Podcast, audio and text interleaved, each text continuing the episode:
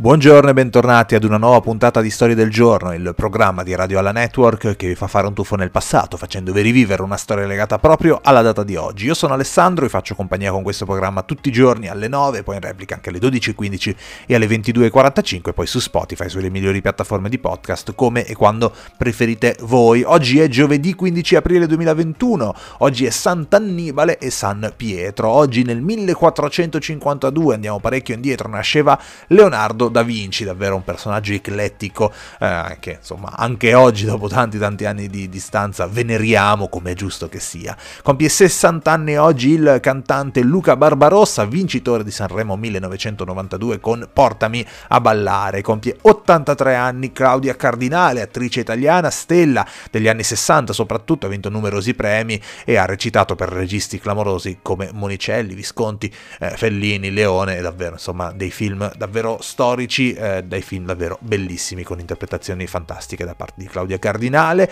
Compie 62 anni Emma Thompson, vincitrice di due premi Oscar e due Golden Globe, oltretutto eh, interpreta Sibilla Kuman nella saga di Harry Potter. Per chi è appassionato e per chi è appassionato eh, non può non essere felice perché compie 31 anni anche Emma Watson, protagonista, insomma, co-protagonista della saga di Harry Potter, ha interpretato Hermione, poi insomma anche tanti altri ruoli importanti, tanto impegno eh, per le battaglie civili, insomma eh, un, una persona che si è eh, fatta carico di un ruolo importante che gli è stato dato insomma dalla fama fama e l'ha voluto eh, sfruttare anche per cause importanti. Quindi eh, tanti auguri anche a Emma Watson, tanti auguri anche a Maisie Williams, 24 anni per lei, Arya Stark in Game of Thrones se siete appassionati. Prima mostra degli impressionisti andava in scena oggi nel 1874 e nel 1912 oggi affondava il Titanic, mentre nel 1967 purtroppo moriva Totò, così come nel 1990 moriva Greta Garbo e nel 2010 oggi ci lasciava anche Raimondo Vianello davvero davvero dei grandi che eh, ci hanno lasciati in questa giornata. Nel 2013 avveniva il terribile attentato alla maratona di Boston, ma la puntata di oggi la dedichiamo ad un avvenimento di poco, eh, pochi anni fa, nel 2019 avveniva il terribile incendio alla cattedrale di Notre Dame. Il fuoco alla cattedrale di Notre Dame è stato spento, ma in un certo senso il dolore brucia ancora. Forse è banale dirlo, certo, ma la verità è che soltanto in momenti drammatici come quelli vissuti il 15 aprile del 2019 ci accorgiamo di quanto tutti noi, in un modo o nell'altro, ci sentiamo legati a luoghi iconici come la cattedrale parigina.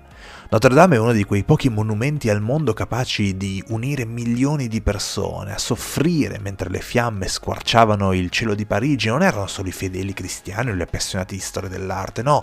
Notre Dame è un simbolo, un punto di incontro per molta più gente, per i parigini, ovviamente, per i francesi, ma più in generale per tutti gli europei, probabilmente per i cittadini di tutto il mondo. L'incendio del 2019 ci ha ricordato in modo violento e doloroso che l'arte, in tutte le sue forme, è la traccia più evidente del nostro passaggio su questo pianeta. Racconta la nostra storia meglio di ogni libro di storia. Notre Dame poi, con la sua imponenza architettonica e la sua storia quasi millenaria, è forse uno dei simboli più potenti in questo senso. Verso le 21 di lunedì 15 aprile 2019 l'ipotesi che la cattedrale potesse crollare e scomparire del tutto ha iniziato a farsi sempre più concreta. Se già il collasso della Guglia, la famosa flash, aveva lasciato tutti scioccati e senza parole, la sola idea di vedere le due iconiche torri ridotte ad un ammasso di pietra era un pensiero drammatico. Vedere oggi le torri ancora al loro posto, imponenti e fiere, pur segnate dalla sofferenza di 12 ore di fiamme, fa tirare un sospiro di sollievo a tutti nonostante i gravi danni al resto della struttura. Avremmo perso un simbolo, tutti, non solo francesi e parigini, avremmo perso un enorme pezzo di storia, non solo di storia francese, europea, non solo di storia dell'arte o dell'architettura, un pezzo di storia dell'uomo. Di tutto ciò che raccontano le pagine della storia, solo l'arte lascia qualcosa da poter concretamente toccare, vedere o ascoltare. Delle battaglie della guerra resta solo la polvere. L'arte ci ha lasciato Notre Dame de Paris. L'arte ci ha lasciato la Gioconda di Leonardo, il David di Michelangelo, l'Odissea di Omero, fino all'ultimo respiro di Godard, Bohemian Rhapsody dei Queen.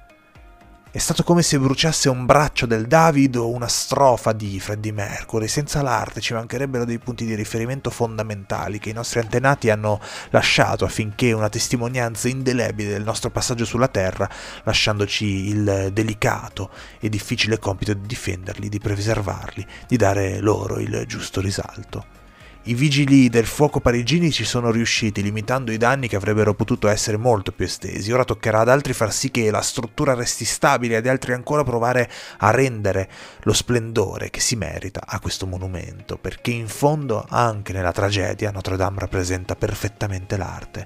È sopravvissuta a secoli interi, numerosissime guerre e ora anche ad un incendio devastante. Ma c'è ancora e prima o poi ce lo ricorderanno anche i rintocchi delle sue campane.